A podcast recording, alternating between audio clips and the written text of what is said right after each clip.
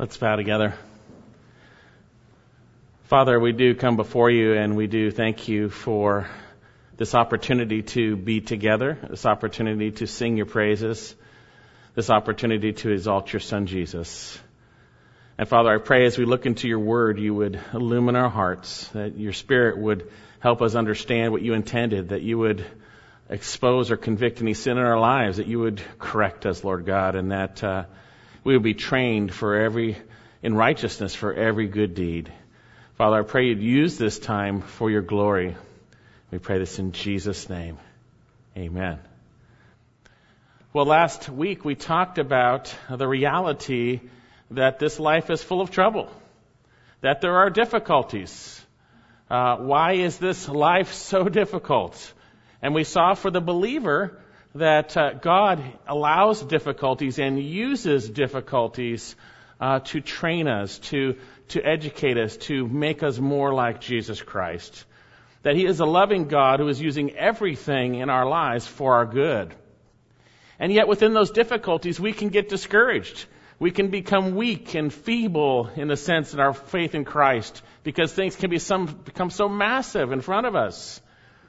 So with that in mind today, we're going to see, in light of why things are so difficult, how we are to respond to the difficulties God allows in our lives. So with that in mind, would you turn your Bibles to Hebrews chapter 12, and we're going to be continuing. Uh, we'll have this message this week, and then we'll finish our portion in chapter 12 next week. We're going to be looking today at verses 12 and 13 in Hebrews chapter 12. And I believe we're going to see the first of two exhortations to heed, or commands to heed in, in light of what we've seen so far. Now, the context, we all pretty much were here last week, but I'm going to review it briefly. Uh, the context of the book of Hebrews, we know that it was written exclusively to Hebrew believers who were suffering for their faith. And they had become immature. They'd become dull of hearing. Their eyes had left Jesus, it seems, and they were focused on their difficulties, and they were in need of encouragement. They were in need of endurance, chapter 10, verse 36. And now to exhort these believers to hold fast their confession and faith of Jesus, to exhort them not to turn away or quit or, or, or to, uh, to uh, fall limp in a sense, to, to not uh, walk away from uh, following Christ temporarily as believers, but as non-believers, to not walk away from Him as the Savior uh, we have encouragement that Jesus Christ is a superior high priest, that he and his new covenant is greater than the old covenant which they were familiar, uh, which was a type and shadow of what was to come. We see that the author begins to prove that Jesus is superior by proving he is superior to the, to the angels, the messengers of the old covenant, and that he is superior to Moses, the apostle of the old covenant, and that he is also a superior high priest who mediates the superior covenant based on his once for all sacrifice for sins, which brought about eternal redemption and the forgiveness of sins.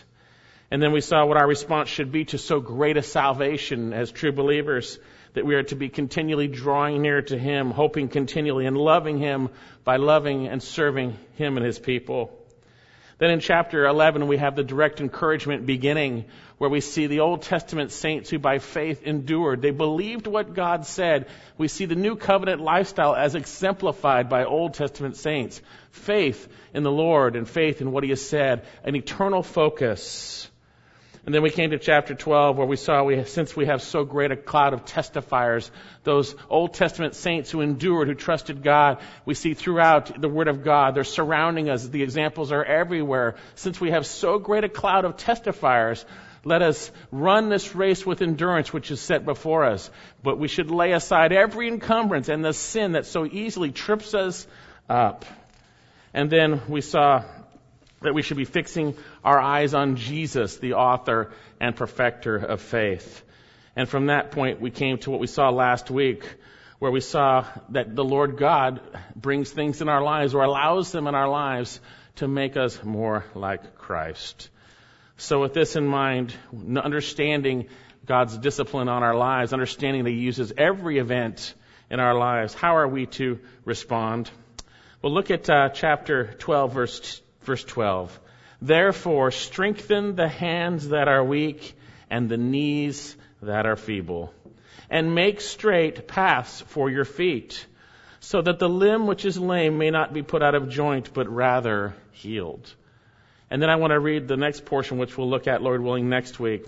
Pursue peace with all men and the sanctification with which no one will see the Lord. See to it that no one comes short of the grace of God, that no root of bitterness springing up causes trouble, and by it many be defiled. And that there be no immoral or godless person like Esau, who sold his own birthright for a single meal. For you know that even afterwards, when he desired to inherit the blessing, he was rejected, for he found no place for repentance, though he sought it, sought for it with tears. And so back in our passage, we have the beginning here in verse 12. Therefore, strengthen the hands that are weak and the knees that are feeble. Our passage starts out with this term therefore, and in, in the Greek language, it, it's a, it's a Greek word that means for this reason. For this reason, then, do these things. And that's really what's going on in our passage. For this reason, what he has shared before, then do these things, which we're going to see today. There's basically four commands, three direct commands, and then a then a, a, a an a, uh, implied command. For this reason, well, what is that reason? Well, we saw it last week, and it was important that we just briefly review what we saw last week in verses 4 through 11, because it's what he shares there for this reason that we should be then be doing these things. You'll remember in verses 1 to 3, we were uh, given examples that motivate us, those, that cloud of witnesses, that cloud of testifiers, that motivate us to lay aside every encumbrance and the sin, that sin of not believing the Lord, not believing His word that so easily entangles us and takes tight grip upon our lives. And to run this race with endurance that's set before us, fixing our eyes on Jesus, who, who endured uh, for, the, for, the, for the joy set before Him, who brought about redemption for us. And then we saw last week in verse 4, he says, You have not resisted, in contrast to the Lord's faithful struggle, which he brought about redemption. You believers have not resisted to the point of shedding blood, and you're striving against, and we saw that word, the sin. Sin. You've not resisted. It's not as bad as it could be in your lives, right? You haven't been martyred yet, right? You know, no matter how bad or how difficult our lives are, we haven't been killed yet, right? It's not as bad as it could be.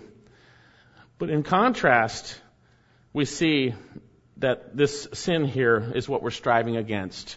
It's the sin of unbelief and our striving against unbelief.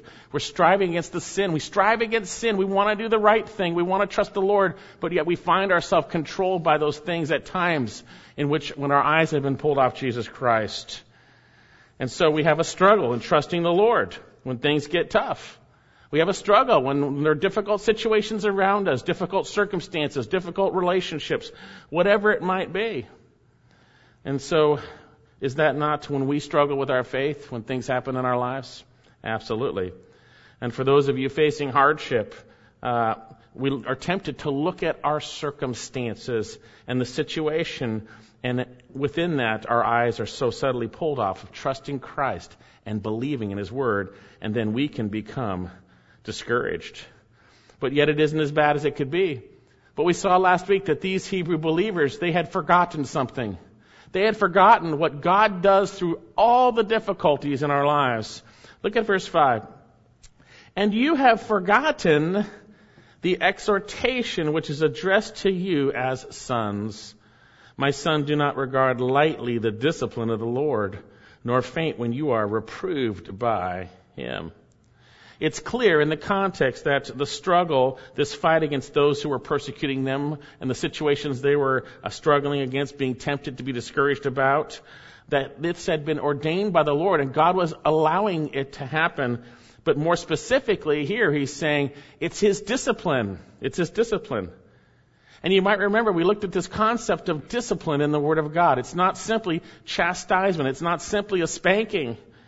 We saw that God's discipline involves certainly a spanking if needed, but it also involves training and education or a combination of both, or even those things that might prevent us from sinning. You think about someone who is disciplined in something. There's training going on. And God is training us through all the difficulties that come in our lives.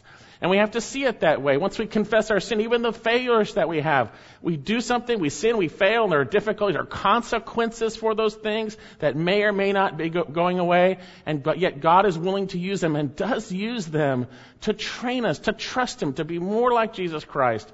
Difficulties with whatever it might be, He's using those things in our lives.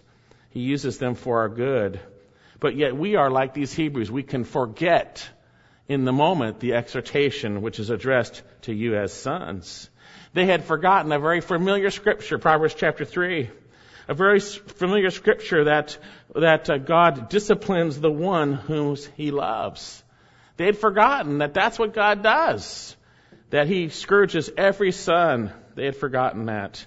And because of immaturity and word forgetfulness, they were most likely seeing their trials through human lenses and were, were becoming discouraged and, and maybe wanting to give up, as we saw, to grow weary in that sense. The term means to give up.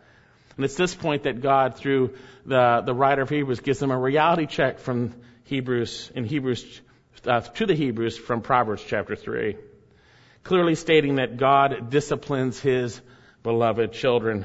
That they shouldn't be caught off guard when it happens that God is using it, as we'll see, for their good, to sanctify them, to make them like Christ.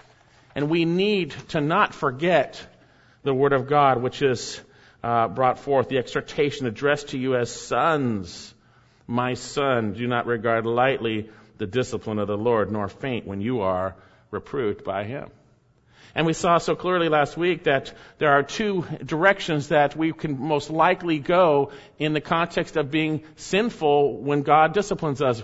When difficulties come upon our lives and He is using them to train us to, to become more like Christ, we can turn in different directions. And we are told not to regard it lightly, first of all, the discipline of the Lord. That speaks, as we saw, having an apathetic, nonchalant, unconcerned reaction, seeing something as of little value. And I relate that to the reality as we experience trials, difficulties come in our lives for whatever reason, we can kind of write it off as, okay, it's because of this or because of this or because of this. Yeah, maybe so, but behind that, the Lord is using it to train us. And that's where we need not be nonchalant. We need to not take it lightly not take it lightly. It's a serious thing God is allowing in our lives. It's an important thing because He's making us like Jesus Christ. We are not to hold it or regard it lightly, but take it seriously. Even if it's your fault or not, whatever it might be, take it seriously. God is working in you His glorious plan through those difficulties. And every Christian, we should go back to this mindset when difficulties come upon our lives. We should go back to this understanding and not forget what God is doing, not forget the exhortation which is addressed to us as sons. Well, there's another uh, opposite response that uh, we looked at last week that we might be tempted to fall into when difficulties come our way. He says, nor faint when you are reproved by him. Remember we saw the term faint speaks of losing heart, getting discouraged, maybe even giving up in a sense. Things can become so difficult in our lives, we just we give up. We don't, I don't want to take. I can't take it anymore. I don't want to deal with this, whatever it might be. We're not to faint. We're not to lose heart because God is behind it doing good if we understand that. God is behind it, as we're going to see, doing things for our benefit. For our benefit. Now, certainly we can suffer for the consequences of sins. And, and if we're not confessing it, God's going to keep spanking and spanking, right? But when we confess our sin, we recognize even those consequences and whatever else is happening, God is using for good. He loves us. He's a good father. He's not like a, a mean earthly father who just spanks and shows no compassion. He's one who uses it to train the heart so that we will become more like Jesus Christ. There is a purpose behind everything that is done in our lives. And we need to recognize this. So we know that we've experienced that you go through difficulties. You want to give up. You want to change your circus, whatever it might be. We're not to do that. We're not to faint when we are reproved by Him. Are you struggling to hold on? Don't faint. Don't faint. Are you taking things lightly? Don't do so. Recognize God is using whatever it is, He is using it to make you more like Jesus Christ. Remember, this discipline stems from His love. Now, we need to, we need to think about it. Have we forgotten His Word? Have we forgotten His Word practically speaking when we go through difficulties? Are you going through a difficulty right now? Have you forgotten that God disciplines the ones He loves? Have you forgotten that those difficulties He will and is wanting to use for good if we allow Him to do so? Well, we see very clearly it's through His love and the reason why He does it. Verse 6 For those whom the Lord loves. Isn't that wonderful? Those whom the Lord loves, He disciplines, and He scourges every son whom He receives. You see, by this the love of God was manifested that he sent his only begotten Son into the world, that we might live through him. In this is love. Not that we loved God, but that he loved us and sent his Son to be the propitiation of sins. You see, God demonstrated his love for us by sending his only Son, Jesus Christ. God the Son came and took on human flesh. He lived the perfect life. He didn't sin and he was taken by his creation according to God's predetermined plan, but through that evil that the creation did to him, they crucified him, right? And yet God used that to bring about the forgiveness of sins and he died for our sins and then rose from the dead. You see, God loves us. He loves us. And, and any loving father doesn't sit back and just watch bad things happen to their kids without being intimately involved in wanting the best for them.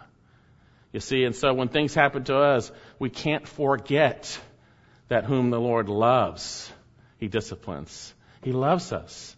It's not for us to be squashed like bugs. It's not for us to be to be destroyed. It's for us to be, as we will see, uh, benefited. For us to be built up, for us to become more like Him, to share in His holiness, to to have the peaceful fruit of righteousness. So we got to renew our minds. We got to f- get our heads straight when difficulties come. It doesn't mean we deny those things, but we see beyond those things what a loving heavenly Father is doing. Whom the Lord loves, for those whom the Lord loves, He disciplines. We need to remember this. You need to remember this if you're a true believer. And then notice we saw this in verse 7, which goes along with this. It is for discipline that you endure. It is not for the spanking, it is for God's training that is making you more like Jesus, that is changing you, that is working on you. I tell you right now, when you go through a difficult time, it, it makes you think about your behavior, right? It makes you think about your actions. It makes you think about the way you're living, right? And God uses that through His Word to change us, right? To convict us, to correct us, to grow us. And so we recognize it is for His instruction, His chastisement, it is for His, His education of us that we endure these things that come upon us in this life. There's no other reason to endure the difficulties if God isn't doing something good in them, isn't it? I mean, what good are these difficulties if God is not doing good in them? Even when we fail and we confess, yes, there are consequences, but we trust Him. He's going to teach us. He's going to make us more like Jesus. We mustn't forget God's sanctifying purposes in discipline. It is for discipline that you endure. And then we see that God's discipline affirms that we're His children. Uh, first, middle verse 7 God deals with you as with sons.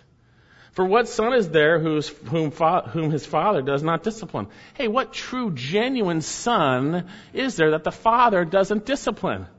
It's just a question. Well, that's, that's, it's a question that has an, has an answer. Well, of course, a true father of a son is, is going to be disciplined. But if you are without discipline, of which you all have become partakers, all believers, by the way, then you are illegitimate children and not sons. If God is not using the events in your life to make you more like Jesus Christ, then you need to question whether you really know the Lord. You need to question whether you really know the Lord. If you have never, ever uh, been convicted of sin and grown through difficulties because of difficulties that came on you for whatever reason, if that has never happened, if God has not used His discipline to grow you, then you need to question. Maybe I'm not a child of God yet. Maybe I truly haven't repented of my sins and trusted in Jesus Christ as Lord and Savior. And when you do so, when you're a true child of God, when you truly humble yourself before the mighty hand of God, you truly humble yourself and call upon Jesus Christ, He'll save you. And then that process of the bad things in your life will now be for good rather than for bad like it was before you came to Jesus Christ. God deals with us as sons, for what son is there whom his father does not discipline? But if you are without discipline, verse 8, of which, which all have become partakers, you are illegitimate children and not sons. Furthermore, and he's using examples here, we had earthly fathers to discipline us and we respected them. Basically, those who had a father who disciplined uh, them, children respected them if they weren't rebels or wicked, right? They respected their parents for disciplining them, right? They respected them. Shall we not much rather be subject to the Father of spirits and live? How much more should we subject ourselves to God the Father in His discipline and allow Him to bring life to us, in a sense, right?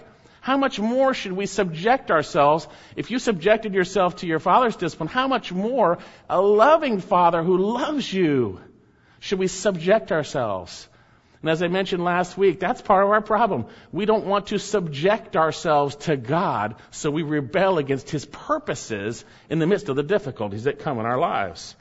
But we should subject ourselves. We should subject ourselves. Folks, we, all of us, I'm talking to myself as I preach here, we need to submit to our loving Heavenly Father's disciplinary training. We need to submit to Him because He's doing good, not bad. He's doing good. Remember, we saw the ultimate purpose in verse 10. For they, speaking of earthly fathers, disciplined us for a short time as seemed best to them, they, as seemed best, but he disciplines us what? For our good. Now, last week I shared that that word good is not the usual word for good. It's a word that's translated usually profitable or profit or benefit. He disciplines us for our benefit. He's using the difficulties in our lives for our good, for our benefit. We need to remember that. And why? That we may share His holiness. You see, God is holy, and God has said that we're to be holy. But the way we become holy is when God weeds out sin, and then He produces the life of Christ in us as we abide and trust in Him. That's how He produces holiness in us. And so as we become more and more dependent on Jesus, as we confess sin and walk rightly, have our tracks of our, of our lives straight, as we'll see in a moment, the Lord God enables us in that context to share in His holiness. His character is manifest in us. So He is allowing the things that we so dread, and we do dread them, right? Doesn't seem joyful for the moment, right? He is allowing those things, whatever it is, that we might share in His holiness.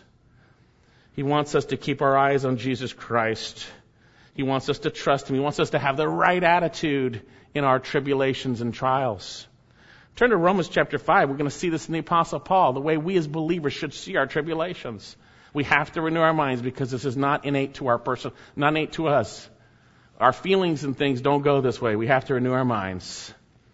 Romans chapter 5, verse 3. And not only this, but we also exult, or the word could be even say boast in a sense. We exult in our what? Tribulations. Really? Well, look what he says. Knowing, knowing that, tr- that, that tribulation brings about perseverance. And perseverance, proven character. That's Christ likeness. And proven character, hope. And hope does not disappoint because the love of God has been poured out within our hearts through his, through the Holy Spirit who was given to us. When we trust in Jesus Christ, focusing on Him through the Word and prayer, realizing what He is accomplishing through the myriads of trials and tribulations, when we subject ourselves to Him, we can rejoice and exult in those difficulties, knowing He is doing good for us. But we gotta remember, we can't forget the exhortation that is addressed to us as sons. Now, as I mentioned earlier, verse 11, all discipline for the moment, or literally for the present, and I like that, for the present, seems not to be joyful but sorrowful. Is that is, that is so true, right? Amen. Well, we don't want to say amen to that, right? But, uh, yes, it does, right? It seems to be Not joyful, but sorrowful. That's the reality. It's hard. It's difficult. But the wonderful reality is yet to those who have been trained by it, afterwards it yields the peaceful fruit of righteousness. Kind of makes it sound like there's certain levels of discipline that you, you kind of get through and afterwards there's peace. That God trains you by it and afterwards there's a fruit from that. Let God train you through the discipline. Let God change you that you would walk in the peaceful fruit of righteousness. Let His discipline work on you. Don't allow the training that He is putting you through to go to waste. He says here, afterwards, or yet to those who have been trained, we saw that gymnazo, they tr- trained by it. Trained by what? The difficulties God brings that He is using to conform you to the image of Christ. Not brings, but allows. Could bring, but allows. Afterwards, it yields the peaceful fruit of righteousness. You see, when we sin, there's no peace, right? When we have wrong attitudes, when we're fearful, when we're anxious, there's no peace. I've never seen anyone anxious that had peace. When we're fearful, whatever, we're not trusting the Lord. That's the sin. We're not trusting Jesus, right? That's tightly gripping around us at times in difficulties. There's no peace. But when we manifest His character, His holiness, His righteousness, there's peace. There's peace in the midst of difficulties. And isn't that what we want? Isn't that what we want? We want peace in our difficulties. It yields or literally pays back, pays back. Now we need to have the right attitude. We need to submit to God's discipline. We need to submit to His work in our lives. We need to yield to a good and loving God. Let me share a couple of proverbs that kind of point to uh, the way we should think about discipline in a sense, or discipline in our lives. Turn to Proverbs chapter 12, and we'll start there, 12 verse 1. Proverbs chapter 12 verse 1. Whoever loves discipline loves knowledge. But he who hates reproof is stupid. God says that. Proverbs 13:1. A wise son accepts his father's discipline, but a scoffer does not listen to rebuke. How much more our Heavenly Father's discipline, right? A wise son. Uh, Proverbs 13:18. Poverty and shame will come to him who neglects discipline, but he who what? Regards reproof will be honored. It's interesting, if you read the first half, you'd think maybe it's discipline in work or whatever it might be. That's possible. But when you see the contrast, he says, but he who regards reproof, reproof will be honored. Proverbs 15:5. A fool rejects his father's discipline, but he who regards reproof is prudent. Is prudent. 1532. He who neglects discipline despises himself, but he who listens to reproof acquires understanding. You see, God uses the difficulties in our lives, not simply maybe then, but to reprove us concerning sin, to allow us to think about our actions, to make us examine ourselves, that we might confess sin, that we might become more like Jesus. Proverbs 19, uh, 27. Cease listening, my son, to discipline, and you will stray from the words of knowledge. Cease listening. Proverbs 19:20, the last one here. Listen to counsel and accept discipline, that you may be wise for the rest the rest of your days. The reality is God has ordained that his true children are disciplined and he's a loving father. Tremendous reality that he is using it for good, that he loves us, that every circumstance, no matter what, he's, he will use if we will submit to that process. We will yield to him. We will trust him in that. And notice I want to read from this last verse 11 into our passage now. All discipline, back in Hebrews chapter 11, chapter 12, excuse me, verse 11. All discipline for the moment seems not to be joyful, but sorrowful. Yet to those who have been trained by it afterwards, it yields the peaceful fruit of righteousness. Therefore, therefore, strengthen the hands that are weak and the knees that are feeble. Therefore, in light of his loving discipline to his true children, in light of what we are not to forget, in light of what he is doing, therefore, we have the first command. And actually, we're giving in context four exhortations. First of all, look at, you could say it, you could almost say it this way, uh, grammatically. Verse 12, therefore make straight, he says here, or excuse me, there, therefore uh, strengthen, right? Therefore strengthen. Then we have therefore, uh, verse 13, make straight. Therefore pursue, verse 14. Therefore see to it. Uh, verse 15. You could say it that way. The therefore applies to all of those things grammatically. Therefore do these things. Uh, th- therefore strengthen, make straight, pursue, see to it. See to it. So, in light of our understanding of God's disciplinary action, here is how we are to respond. So, first of all, how do we respond to God's discipline? First of all, we got to understand it. We need to know what He's doing and get that straight in our heads. But there's something we need to actually do also, that we actually step out and do. And that's what we're going to see here today. How are we to respond? I think first of all, we're to get our hearts right, certainly as we've seen. But secondly, we're to respond in a way that comes alongside those who are struggling with this. Look at verse uh, verse uh, 12. Therefore, strengthen the hands of hands that are weak and the knees that are feeble. Make straight the path for your feet. Make straight paths for your feet, so that so that the limb which is lame may not be put out of joint, but rather healed. Here we have basically a para- inspired paraphrase of Isaiah chapter 35, a quote from there. Isaiah 35, I have it on the front of your bulletins, most of it here. Encourage the exhausted. Isaiah 35, 3. Strengthen the feeble. Say to those with anxious heart, take courage, fear not. Behold, your God will come with vengeance. The recompense of God will come, but he will save you. The context here, I believe, is speaking to Jews in the midst of God's judgment upon the nations. It's so difficult. He's purging you too in the midst of this, but He's going to save you. He's going to save you. Therefore, strengthen the hands that are feeble and the knee, excuse me, hands that are weak and the knees that are feeble. Back in chapter 12. Now, this participle translated that are weak uh, speaks of that which drops limp. Okay, so it's like uh, you know a runner whose hands have just gone down like this. And then the term feeble, actually, that relates to the term knees here. It's, a, it's an illustration. Uh, speaks literally of that which is paralyzed. Paralyzed. And these participles are in a, pa- a, perfect tense passive voice. What does that mean? These hands have dropped limp in the past, and the knees have become paralyzed in the past, and they still are right now. And so there's a command. And this passively happened.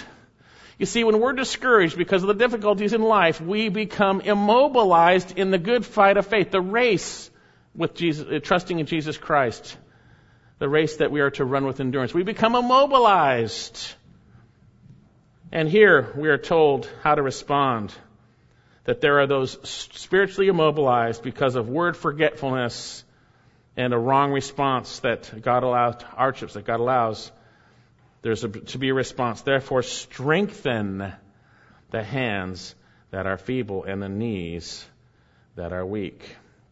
You know, every one of us understands this to a certain extent, I believe. That uh, regardless of the trial, whether we're being disciplined for sin or not, we've confessed it, whatever, whether it's just difficulties that God allows, regardless, uh, we recognize that when we forget the Word of God on a practical basis, when we forget it, when we pull our eyes off of Jesus, we become paralyzed. We become limp and weak in our walk with Jesus. Our faith is pretty much ineffective at that time, right? We see that. And we're tempted, right? Therefore, in light of what God is doing, this command now is to everyone in the body strengthen the hands that are weak and the knees that are feeble. The term strengthen here speaks of restoring a fallen structure, to bring it back to where it was. Bring it back to where they were. They were trusting the Lord. They're not doing it now. You were trusting the Lord, but you're not doing it now. Strengthen the answer. Use the Word of God to inform those whom God loves. First and primary, yourself, but then others. That this is what the Lord is doing. Therefore, strengthen the hands that are weak and the knees that are feeble. Set up that which has fallen. Set up that which has fallen. These believers, through their word forgetfulness concerning their circumstances, had become weak and feeble. They were in need of endurance, chapter 10.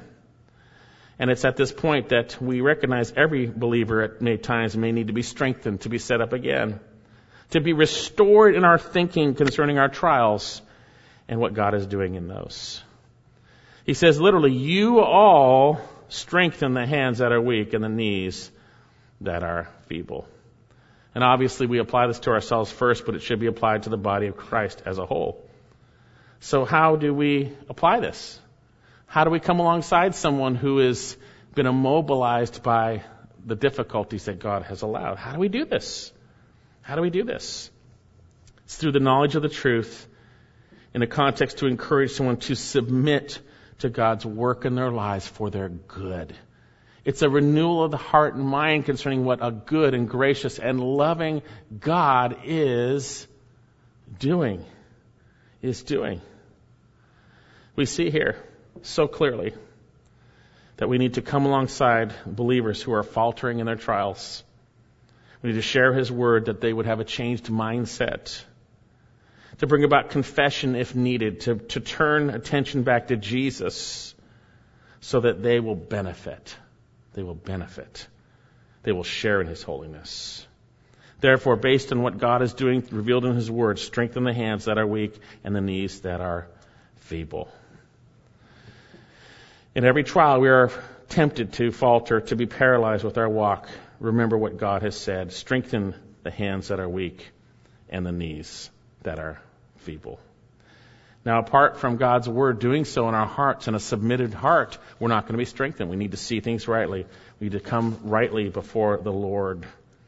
And we should come and strengthen. We should encourage the exhausted Strengthen the feeble. Say to those anxious in heart, take heart, take courage, and fear not. God's doing a good thing. He's doing a good thing. Have you come along with brothers, sisters in struggle and come and encourage them? Have you strengthened the knees that are feeble? Now they may not respond, and that's that's a problem in and of itself. But the implication is that you are going to be able to strengthen true brothers. You're going to be able to set them back upright again, to come alongside them, to help them in the midst of their difficulties. Isaiah chapter 50. Let's look there. Isaiah chapter 50, verse 4. The Lord has given me the tongue of, a, of disciples, that I may know how to sustain the weary one with a word. That I may know how to sustain the weary one with a word. Right? He awakens my morning, my morning by morning. He awakens my ear to listen as a disciple. You know, we're all disciples of the Lord, and we have the Word of God. We need to come alongside and strengthen the, the hands that are feeble and the knees that are, the hands that are weak, knees that are feeble. To strengthen brothers and sisters in the body of Christ, those who are faltering in their faith in Jesus Christ.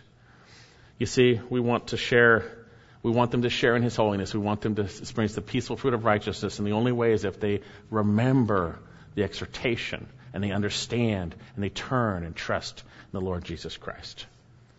So we're to make that decision to do that. But then notice also, uh, we are to get back on track personally ourselves. Look at uh, verse 13 in, in Hebrews chapter 12. And make straight paths for your feet. Make straight paths for your feet.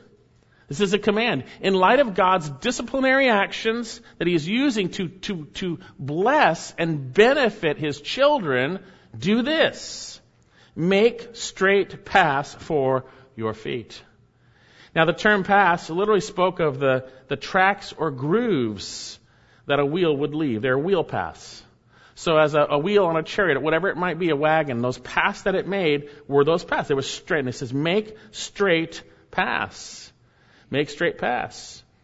Now, before we were commanded to, to, to strengthen those, uh, set them aright, just do it. That's the tense in the, in the last command. Here, it is continually, habitually make straight paths for your feet. What does that mean? What does it mean to make straight paths for your feet? Well, obviously, the path of our feet speaks of the path of our life, the course, the direction we're going, right? It speaks of our behavior, the path of our feet, what we do on a daily basis.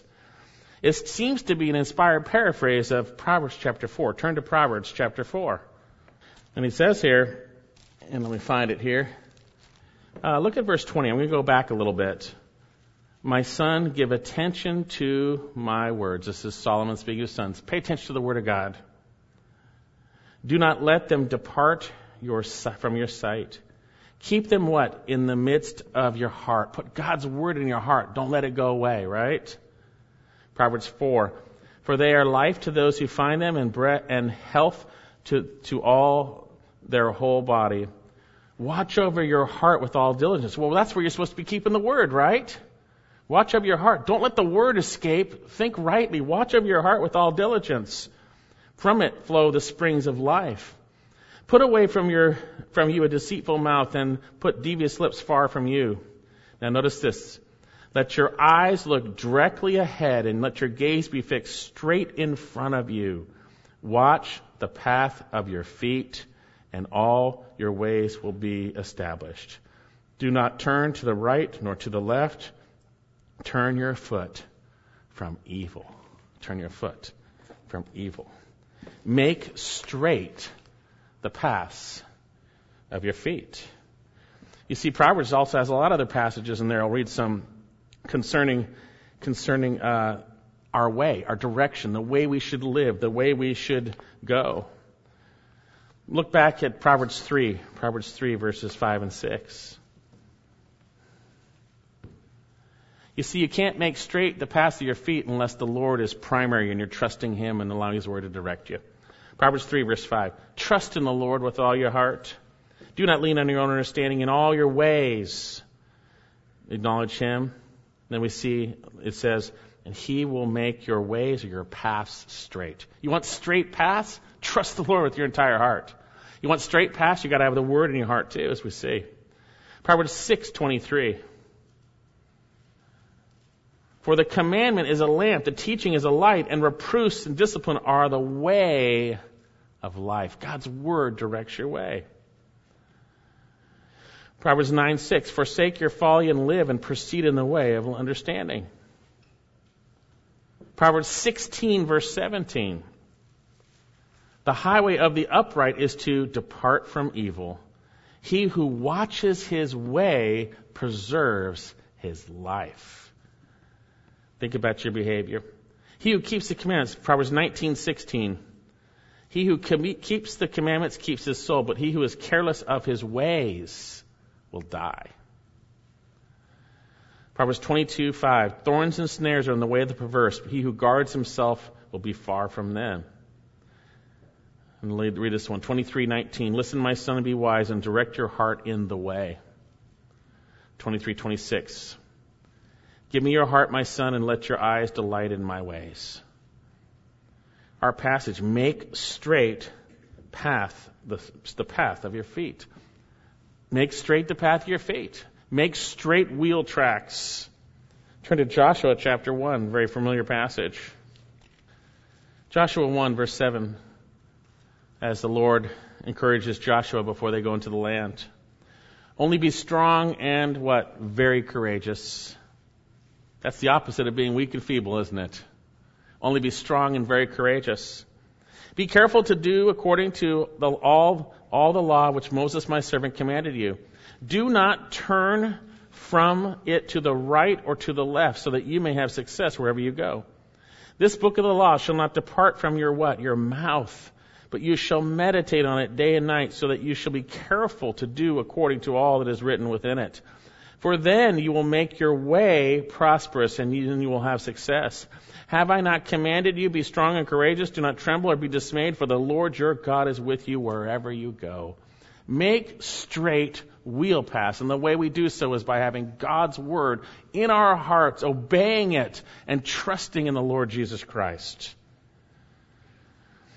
We are now to behave properly. We're not to respond sinfully to God's discipline. We're to behave properly. We are to get on track. We are to turn from evil and to do what is right. We are to make straight the path of our feet. We need to turn from evil and do what is right by the power of the Holy Spirit. Stop sinning in your unbelief and your word forgetfulness and recognize what God is doing through trials. Do not deviate to the left or the right. Make straight the paths of your feet. He's speaking of obedience. And the, and the command here is for the whole body. You all do this. You all make straight continually, habitually. We all have a responsibility. So are you overwhelmed by your difficulties? Confess your sin, renew your mind, understand what God is doing. Be encouraged. Make straight the path of your feet. Get back to obeying the Lord. You see, it's so easy to stop obeying the Lord when we're in difficulties. Start complaining, start grumbling, start worrying. Get back. Get straight. Because we're going to see in a moment, if you're not straight, there are consequences, and it affects people around us. Get back on track. But notice there's a reason. Look at the end of verse uh, 13. So that the limb which is lame may not be put out of joint, but rather healed. Very interesting statement. You see, there are great consequences for the believer who does not respond to God's exhortations. There are consequences. Make straight the paths of your feet. Strengthen the hands that are weak and the knees that are feeble, and make straight the paths of your feet, straight paths, so that, there's a purpose, the limb which is lame may not be put out of joint, but rather healed. Now, as I mentioned before, these paths spoke of wheel tracks or grooves and they, are, they were those in which people would follow. A wagon would go a certain way, and another wagon would follow those tracks. Make straight paths. Make straight grooves. You see, these grooves, which is our behavior in light here, can be spotted by others. It can be spotted by others. Make straight tracks so that the limb that is lame uh, may not be put out of joint. Now, what's he talking about here? Well, the lame limb could speak of limp Christians, certainly as we saw, see, the weak limb, the term weaker brethren, whatever it might be. Those who could be stumbled by our poor example, that's possible, certainly possible. You know, Christians can be stumbled by other Christians. They could be put out of joint if we're not following the Lord right. There's certainly reality of that. It's possible. But I believe in context here, this is speaking of those most likely within this group of believers who had professed faith in Jesus but had not truly come to Him yet. These were those who identified with the church but had not trusted Christ. They were those who were, are continually warned about in the book of Hebrews. They've been convicted of sin. They've seen true faith in Christ. They, they are t- and they are tempted now not to trust Christ and to go back to Judaism. That's what's going on there. The term lame here speaks of being on the verge of being put out of joint, it speaks of for the lame. The word speaks of separation or dislocation complete separation. You see, I believe God has graciously warned these unbelievers throughout the book of Hebrews because He's patient, not willing for any to perish. Let's go back and look at some of the warnings throughout this book, which I think really help us understand this. Look at uh, chapter 2, verse 1. Let's just walk through these warnings up to our passage. You see, again, there were true believers in the midst of this body, but there were non believers also who were, who were about ready to turn away from the only Savior, Jesus Christ. Chapter 2, verse 1 For this reason, we must pay closer attention to what we have heard, lest we drift away from it. For if the word spoken through angels proved unalterable, and every transgression and disobedience received a just recompense, verse 3, how shall we escape if we neglect so great a salvation? You neglect this great salvation you've heard about, how are you going to escape? You're not. Look at uh, chapter 3, verse 7. Therefore, just as the Holy Spirit says, today, if you hear his voice, do not harden your heart. That means you can harden your heart, by the way. Don't harden your heart. As when they provoked me in the day of the trial in the wilderness, where their fathers tried me by testing me and saw my works for forty years. Therefore I was angry with this generation and said, They always go astray in their heart. They did not know my ways, and I swore in my wrath, They shall not enter my rest. Take care, brethren, lest there should be in any of you an evil, unbelieving heart in falling away from the living God. People who knew the truth, they're hanging out with believers, but they split, they leave. They leave the only truth that will save them. They leave the truth concerning the gospel. Look at verse chapter 4 verse 1. Therefore let us fear, fear While the promise remains of entering his rest, rest, any one of you should seem to have come short of it, to come short of being saved. He says, For indeed we had the good news preached to us just as they, that's the Israelites, but the word they heard did not profit them because it was not united by faith in those who heard. Chapter 6. Chapter 6. Very serious stuff. For in the case of those who have once been enlightened and tasted the heavenly gift, verse 4, and have been made partakers of the Holy Spirit, hey, they got convicted. They got convicted. And have tasted the good word. The word of God has worked in them. They haven't been saved yet. And the powers of the age to come and then have fallen away. You walk away from the truth of the gospel after you've heard it, been convicted by it, guess what? You're in trouble. It is impossible to renew them again to repentance, since they crucified to themselves the Son of God and put him to open shame. Chapter 9, 27, I'll just read this for you. Inasmuch as it is appointed man once to die, and then comes the judgment. Go up to chapter 10, verse 26. All these warnings for people in the midst who claim to follow Jesus but don't know him and are on the verge of bagging it and taking off. 1026, for if we willfully go on sinning after receiving the knowledge of the truth, there no longer remains a sacrifice for sins, but a certain terrifying expectation of judgment. The fire of the fury which will consume the adversaries. Anyone who has set aside the law of Moses dies without mercy in the testimony of two or three witnesses. That's the old covenant. How much more severe punishment do you think he will deserve who has trampled underfoot the Son of God and regarded unclean the blood of the covenant by which he was sanctified and has insulted the Spirit of grace. And he goes on to talk about uh, his, his vengeance and judgment. And then in our passage, which we'll see next week, verse chapter 12, verse 15, see to it that no one comes short of the grace of God, that you don't, don't receive his grace. And finally, one last exhortation, 1225.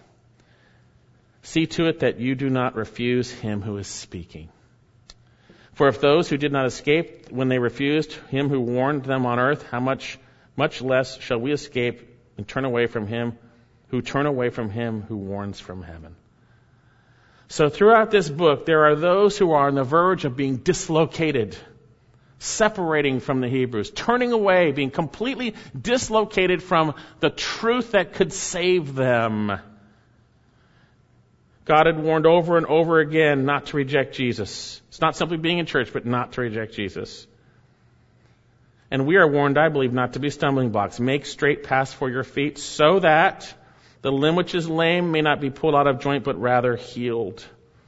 Your life is a witness. Your walk is a serious thing. You as, a Christian who know the Lord going through difficulties, if you're not walking straight and obeying the Lord and not giving a good example in the context of trusting Christ, you're going to be something that stumbles maybe someone around you who doesn't know Jesus.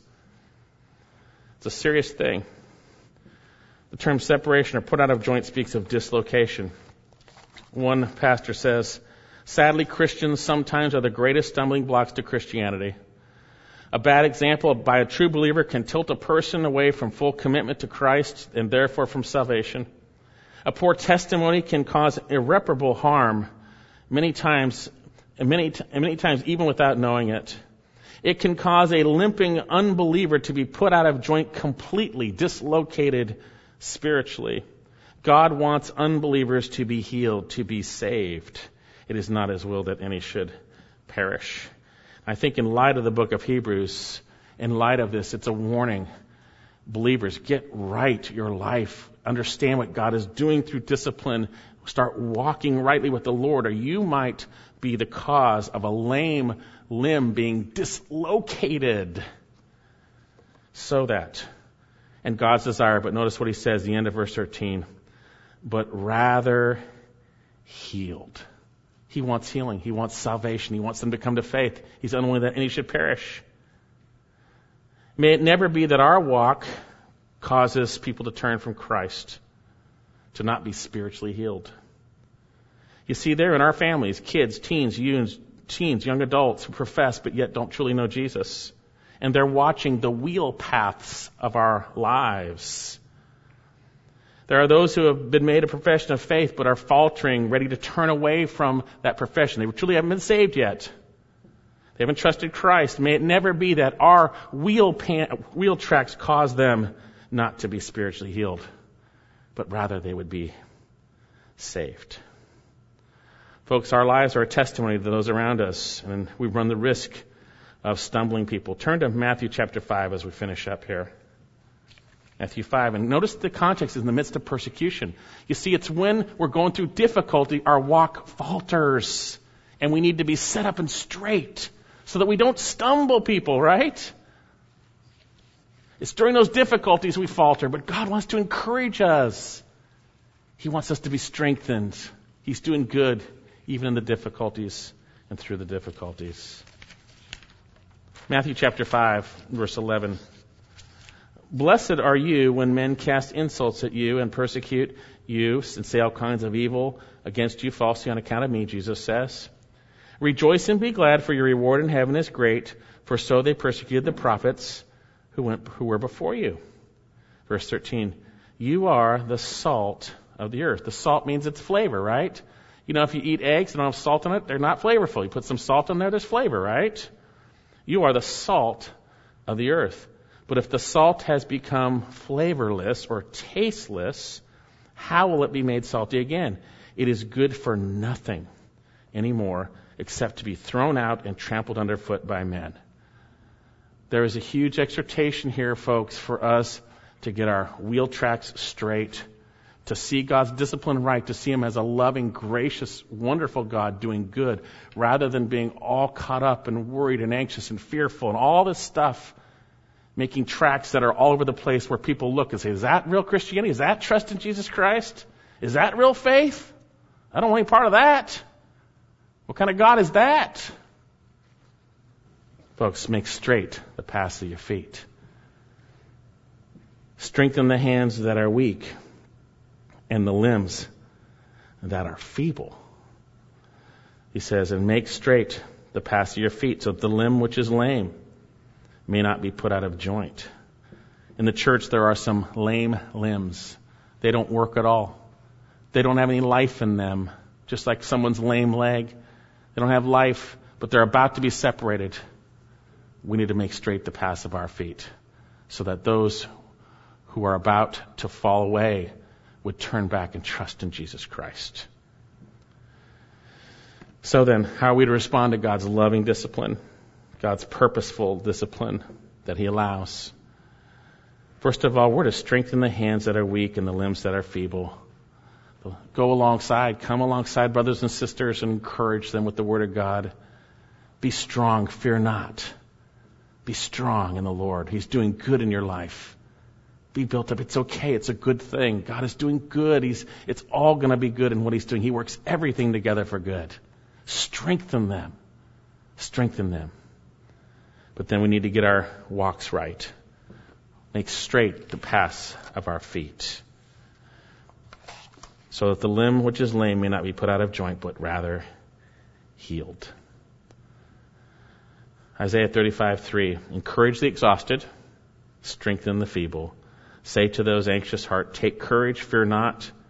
Behold, your God will come with vengeance. The recompense of God will come, but he will save you. Be strong, be encouraged be encouraged. Let's pray. Father, I thank you so much for your word, and it is it is uh, hard to hear at times that our behavior could stumble people.